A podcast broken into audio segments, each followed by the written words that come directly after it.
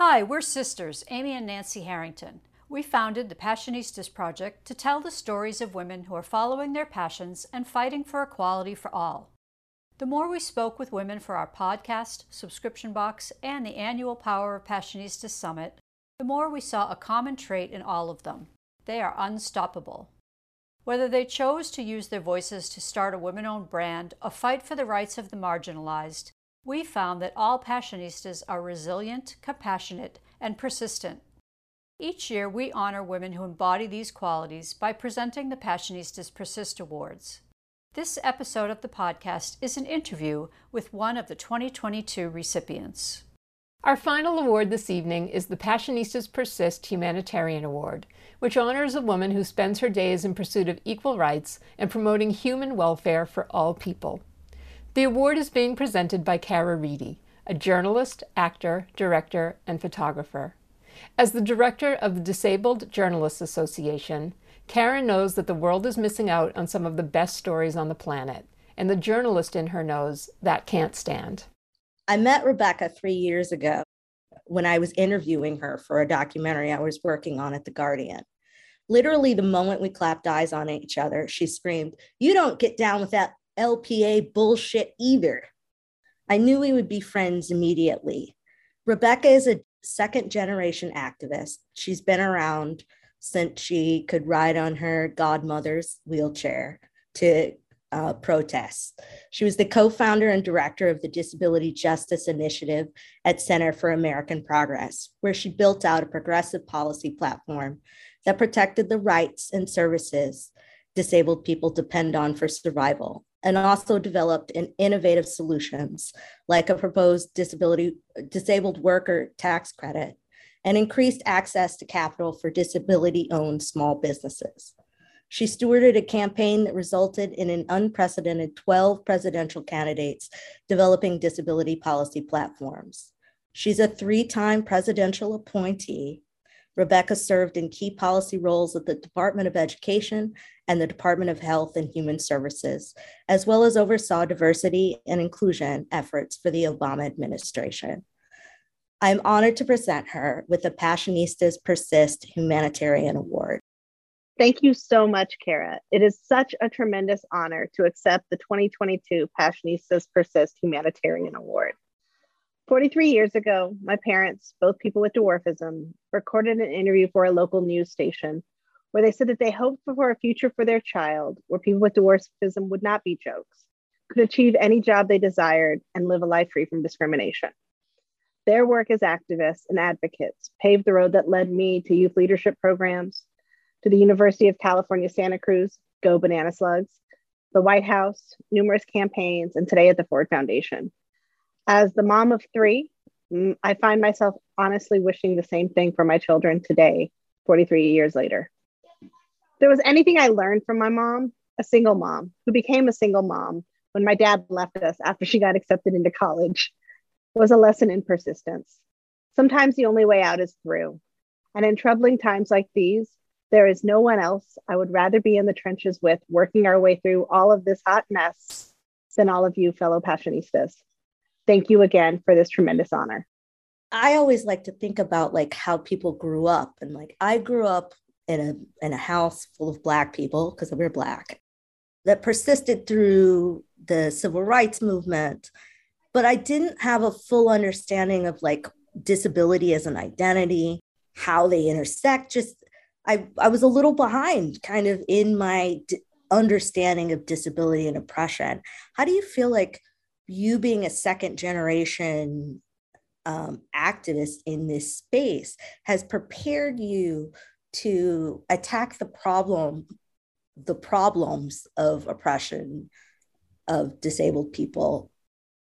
How did your understanding of your oppression as a child lead you to this? And um, having your parents kind of lead you to it my parents never hesitated to talk about either our oppression that we face as people with dwarfism or the privilege that we face. And, you know, you see, I, I have a good trouble banner up in the background.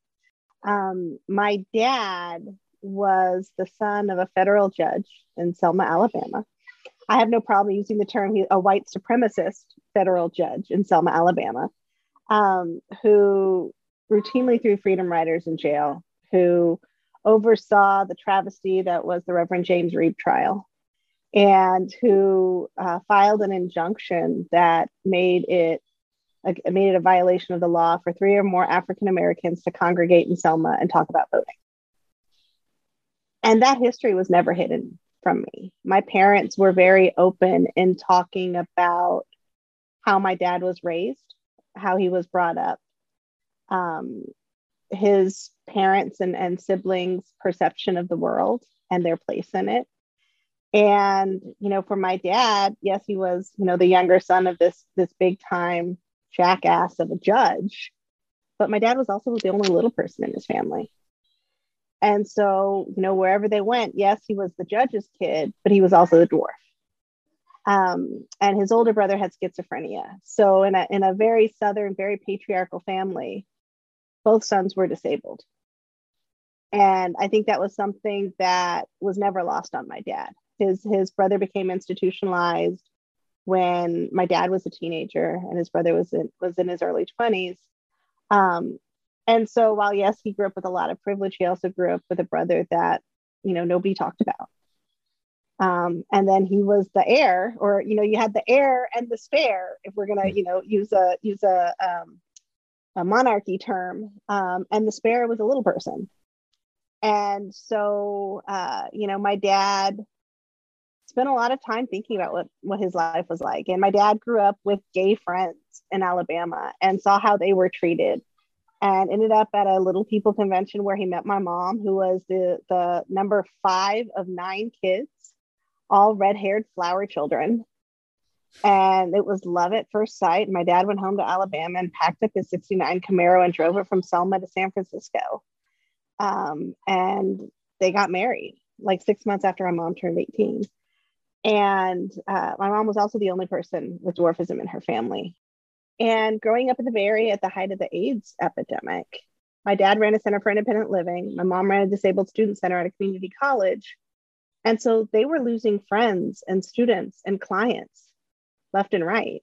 And I remember as a kid, like my parents skipping my ice skating lesson for us to go to funerals. And I remember like being like, why are we going to another funeral? And my parents being like, nobody deserves to die alone. Like we have a responsibility to show up for people. Um, and that was always my parents' core value. And, you know, we would talk about things like I remember when I had the realization that my dad's best friend was gay. And I remember asking my dad, why does Uncle Don's roommate come with us whenever we go anywhere? Like, why, why does Don, why does Mark come with us? And my dad was like, well, that's his, you know, that's his roommate. And my mom was like, come on, Billy, like, give me a break. And my dad was like, that's his partner. They love each other. And like I was six. And so it was like, oh, they love each other. Okay, that's cool. Like, whatever. Um, you know, so my parents were really open in both talking about sort of the the ways they moved about the world, but also the fact that like that there was oppression and that we had to talk about it and that it wasn't always like stiff upper lip or you know pick yourself up from the bootstraps that there are days that it really sucks being a disabled person and like they didn't hide that from me you also kind of touched on like grief being a really big part of being disabled. I don't say that lightly, but what I, whenever I say this or or bring up something that's negative around disability, people are like, "We knew it," and it's like, no, not you don't really get it. Like that's not what we mean by that, but it's but there is a level of grief that is involved in being disabled um, because the systems let you down so often.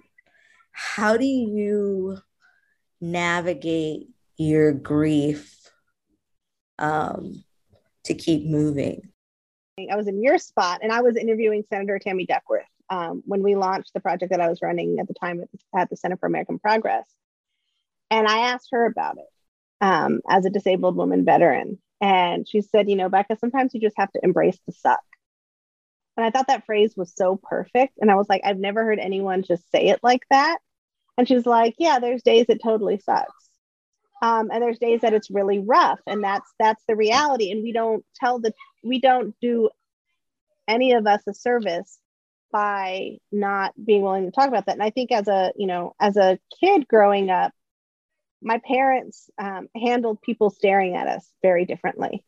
My dad being a southern kid and being a judge's son was it you know eternal politician would go and be like hi my name is billy and me like i was sitting in the corner like going like at like six.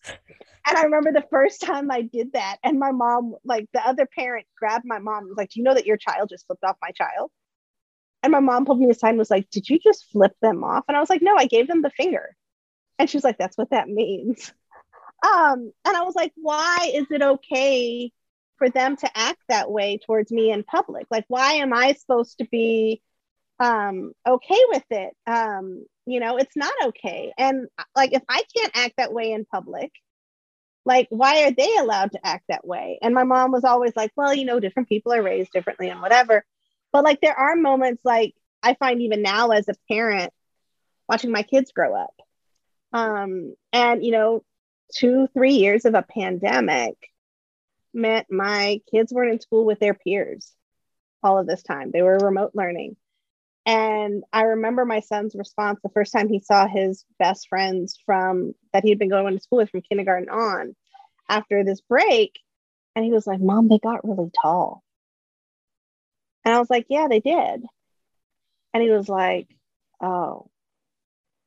And it was a reminder for my husband, like my son is a, a is a jock. He loves sports. He's super outgoing. But I remember when I was on softball teams and I remember when it got to the point where my 100% was literally dwarfed by their 100%. And no matter how hard I tried, like I couldn't keep up. And that's like, and and going through that period of time. And I remember coming across a, a book on dwarfism um, recently, actually, that had my mom's story in it. And my mom talked about how when she was 16, my grandpa took her to Muir Woods, just north of San Francisco. And with a family of nine kids, nobody got alone time with parents. It just doesn't happen. And my grandfather sat in the car with my mom in the in the Volkswagen bug that they had and told her she was never going to get any bigger.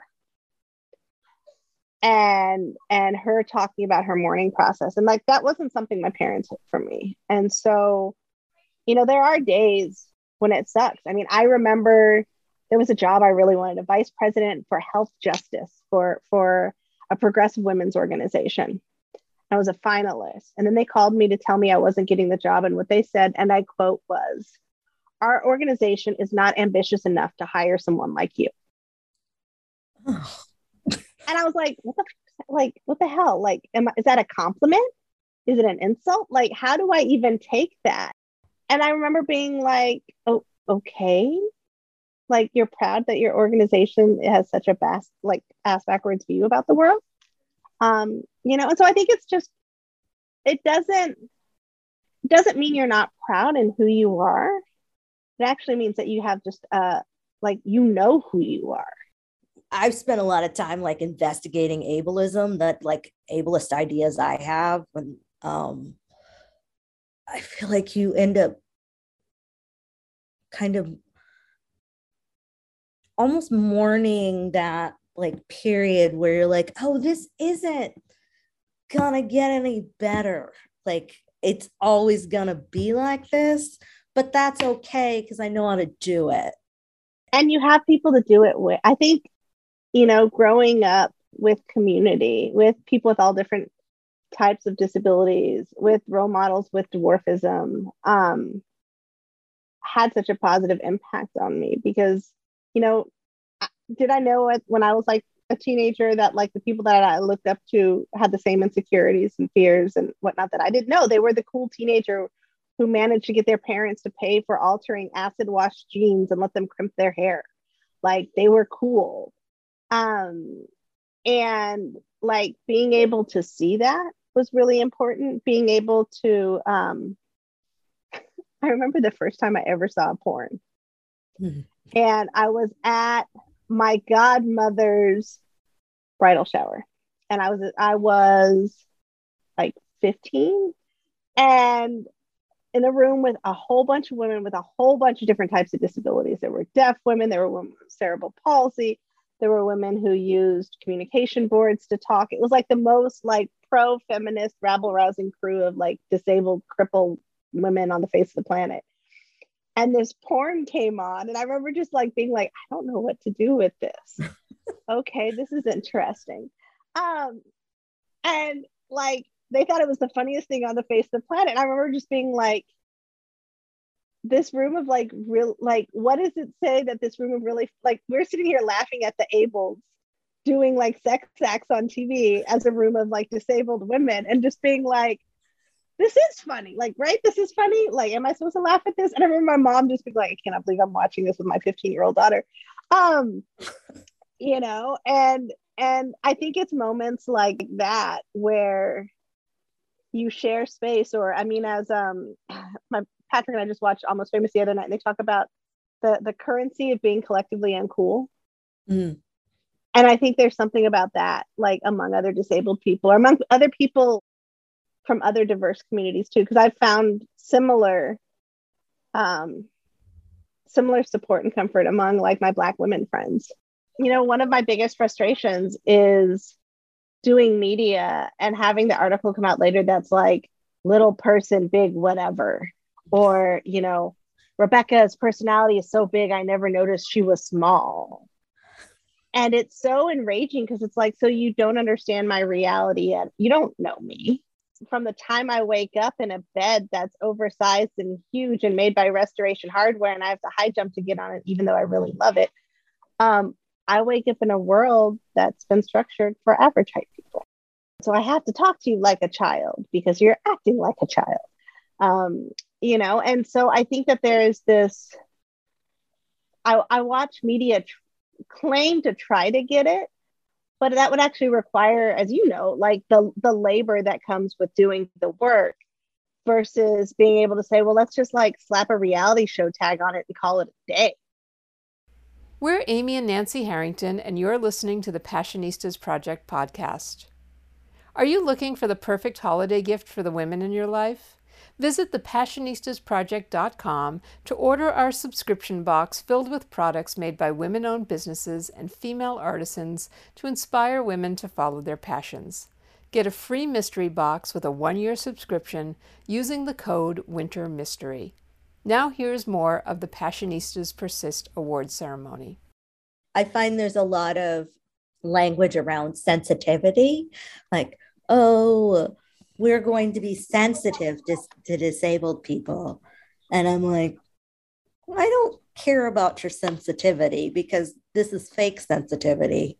What I need you to do is do your job and investigate things. I don't care about your feelings, which kind of brings me to my next question about you building out your the Ford disability program. I I feel like one of the things that you do the best, you do a lot of things great, but like one of the bigger biggest things is that you're such a connector. But you not only connect dots, but you you understand how to fund them and like it's it's been amazing to watch just from the little bit I know. Can you talk a little bit about how you've approached kind of building this groundbreaking sort of platform and base? For so long, the number one thing holding back work in the disability rights and justice space was we don't have money. And so I remember um, when I was at the National Council on Disability, actually, no, even before that, I remember when I was working for President Obama and I needed to find people with disabilities that were experts in housing policy. And I made like 30 calls and I couldn't find anybody. I was just like, oh my God, this has, this is ridiculous. Why is there this problem? And, you know, part of the problem is because people with disabilities live in a state of legalized codified poverty. And so folks don't go to college or can't go to college, can't afford going to college. Or if they go to college, they can't work because if they work, they'll lose their health insurance. Um, and I remember just being like, what would it be like if like money wasn't the problem? Like what could we build? And so i started years ago building this list that was originally entitled things that we need. And it was like a cross disability rights community housing portfolio like policy agenda like what what do we like what are the issues? What are the problems etc um like what else do we need? Why do we keep i remember saying like why do we keep funding exoskeletons when disabled people by the thousands die every year as a result of bed sores? Like jesus do we need another damn exoskeleton? And why is money going to this? And people are like oh the the, the averages and the ables are like oh look it's an exoskeleton so you can walk too. Yeah but i'd rather not die of a bed sore. Um, and so i just started building a list. And then uh, when i was asked to apply for the job at ford the list became a bit more formal and turned into cool shit i want the ford foundation to fund at the back of a notebook. And in it um, i'm very specifically laid out like we need a place doing work on immigration reform. We need to fund work uh, supporting native and indigenous folks with disabilities um, we need a disabled journalists organization we need a disabled or we need an organization of disabled doctors um, you know, especially during this pandemic. And so much of the the health reporting is just so crappy. So if we have good journalists and we have good doctors, like that's a package deal. We can we can move something forward. Um, you know, and real like I need a disabled economist. I want to be able to break down the numbers so we can actually tell the real story around disability and poverty. And like if we're talking about reparations, have we thought about how reparations would impact disabled African Americans? No, we haven't. Well, how do we make sure they don't screw African American disabled folks? Um, and can I get an economist to build out that work because I know we're really going to need it, but no one's doing it. Um, and that's like the most fun part of the job is sometimes just like sitting back and being like, okay, so if we get this, this, and this, like, what's the next thing? What would be really cool to do? Like, who and also at the same time being at a place like ford like i joke all the time that when i was at the white house everyone took my calls. No like 90% of people took my calls. 100% of people take my calls when you give away money. And i was lucky that i had friends that worked in the foundation space that were like enjoy it now because when your time is up nobody will answer your calls. They're like so like use it. Um and so continually thinking of like what are the spaces we need to be in and how can i use the privilege that I have in my role at the Ford Foundation to get our people into those spaces and make sure that they're supported in those spaces and that they can thrive in those spaces. Because it's not just getting in the door. Because like you can get in the door and then be surrounded by a room full of assholes. Um, but how do we make sure it's the right door? How do we make sure whatever we're funding is set up to thrive? How do we make sure the people on the other end get it and are going to to to truly welcome and embrace and um, not just accept, but amplify and support disabled folks and disabled issues in that way. And, you know, I think through my career, like having the the sort of sense of scale of the community that I do and sort of the sense of the progressive world as it is, you know, just always continually like keeping keeping track of who's doing cool work. Like who's doing something that's really neat, who's doing something that's different? And is there a way that we can fund it? And if not us can i like connect them with another funder that can help support their work? Your kids are third generation now activists and they're already like mouthy obnoxious persistent. They're persistent yes. which they're is persistent.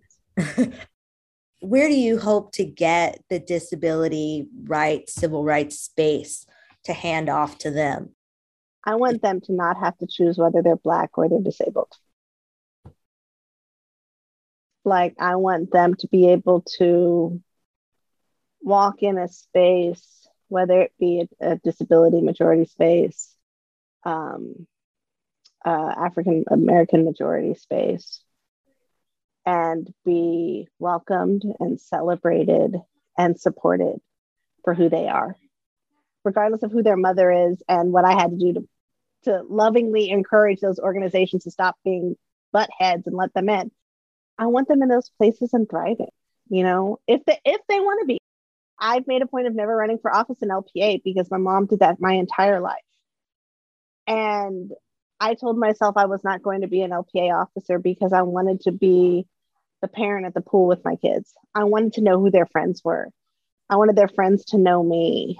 Um, and, you know, if they want to move in these spaces, I want them to feel comfortable with it. I want Kaya to be proud of the fact that Elizabeth Warren made her pinky promise to consider running for president one day, and that Elizabeth Warren called her to ask her about her presidential platform that she po- that she had me post on Twitter. You know, and at the same time, I want if Kaya wants to say, you know what, I want to be a teacher instead, or I want to be a mom. Like I want those choices to be her choices and not choices she feels are imposed on her or limited by society. And I want Kendrick to feel okay for just being an average, you know. I want good jobs for for average kids. Like light bulb turner is just not good enough. Like person who hands down stuff to their mom from the top shelf of the grocery store. No, like he can go to college too. He can do real things. what are you most passionate about? It's hard in this moment to think about things that we're fighting for. You know, like I won't, I frankly am struggling like a lot of people in figuring out what is it I'm passionate about in this very moment. Um, because it's hard to feel excited about stuff as a disabled person and watching society be like, oh, we're just going back to normal. And like I was talking to somebody recently and they're like, well, as we go back and our grantees go back to, to the office. And I was like, whose grantees? I was like, my grantees aren't going back to work. My grantees are still afraid of going outside and dying. My grantees are mad that they have to take a you take a bus to the pharmacy to get some damn N95s because our government didn't think enough about sticking them in the box with the test kits I want to get to a place where I can be like positively passionate about something. I adamantly despise and abhor J.K. Rowling and all of the horrible things she says and does. But as somebody that grew up uh, reading Harry Potter as a, a late stage adolescent slash early adult, I remember like reading the first book on the plane when I realized that they wouldn't card me as a little person on the plane. And like drinking a Corona at like 19 on a plane was like the first Harry Potter book. But I have a I have a tattoo that says constant vigilance, um, which is Mad Eye Moody's uh, constant warning throughout um, book four. And I got that tattooed when Trump became president because I never wanted to take my eyes off of what was happening. I knew it would be really easy to turn away and just be like, I'm just not going to listen to that guy. He's a reality show blowhard. And we need to be in the fight. And so I dream, I, I am passionate about getting to a day where I don't have to be constantly vigilant. Tell us about a time you persisted.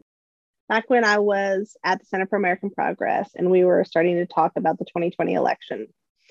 And I remember a colleague of mine, a dude, who um, was overseeing some parts of my work and may have contributed to giving me more aggressive migraines which I still live with today. I'd never realized that somebody could actually give you a disability, but like this person gave me an, an extra disability, and like I never even got to thank them for that. Said to me, What are the two or three things that you would like to see presidential campaigns buy into as it relates to your people? And so at the time, we were thinking, well, elimination of subminimum wage, marriage equality for disabled folks on SSI, and means tested programs, um, greater funding of special education, and home and community based services, HCBS. We're like, those are the four things. And I remember sitting there and being like, yeah, that's it. And I remember getting a phone call as I was walking through the airport. Um, and I answered it, and it was from a, a 510 number. So it was Oakland. And I answered it, and it was a staffer for then Senator Kamala Harris and they were like, hey, so we want to build a disability platform, like its own standalone platform. We don't just want to like weave stuff into what the senator is, is talking about, but like we want our own standalone, like this is where she stands on these issues. And mind you, at this point in time, there were 25 Democrats running for president.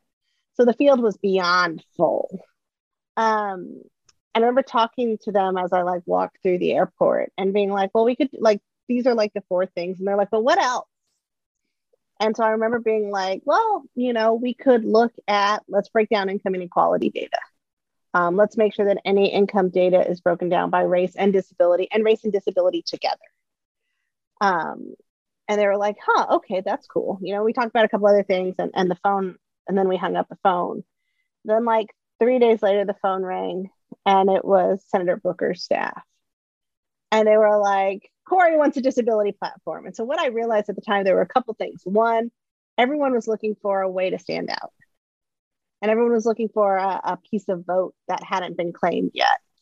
Um, and the other part was on the CAP website, disability was right between climate and the economy. And so, as they were going through pulling p- platform ideas from the organization, like putting disability between climate and the economy alphabetically was genius because they were just like, oh, let's call the disability people. Hey, I guess we need to have a disability platform. CAP says we should have it. Like, let's do that. I remember, like, after talking to um, to, to Senator Booker's staff, being like, we could get bigger than this. What if it's not just four bullet points? What if we could get every candidate to have a platform? And I remember people at my office being like, oh, that's never going to happen. And mind you, these were the same people that told us, oh, this project's never going to do anything. No one's ever going to give you money. Like, ho hum, whatever. This is a trend. And it'll go away eventually. Um, and then I remember actually like getting towards the end, and we had had um, Pete Buttigieg's platform come out and him hiring Emily Voorde as a, as a campaign staffer, um, Secretary Castro, Senator Warren, um, and at that point we were waiting on on on on uh, Senator Sanders's platform. And I was on a train, and my phone rang, and it was a two one zero number, and so I answered the phone and it was Secretary Castro.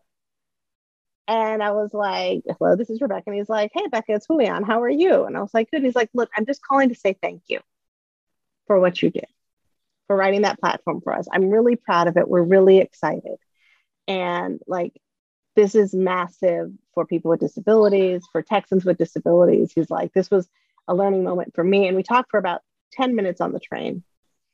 And I hung up the phone, and never in my entire life had I ever received a call from any of the candidates I had worked with. And then the next week, Senator Warren called to say thank you. And to date, they are the two political candidates um, that have ever called to thank me for my work, called me personally and just been like, thank you. It was awesome. Like we learned.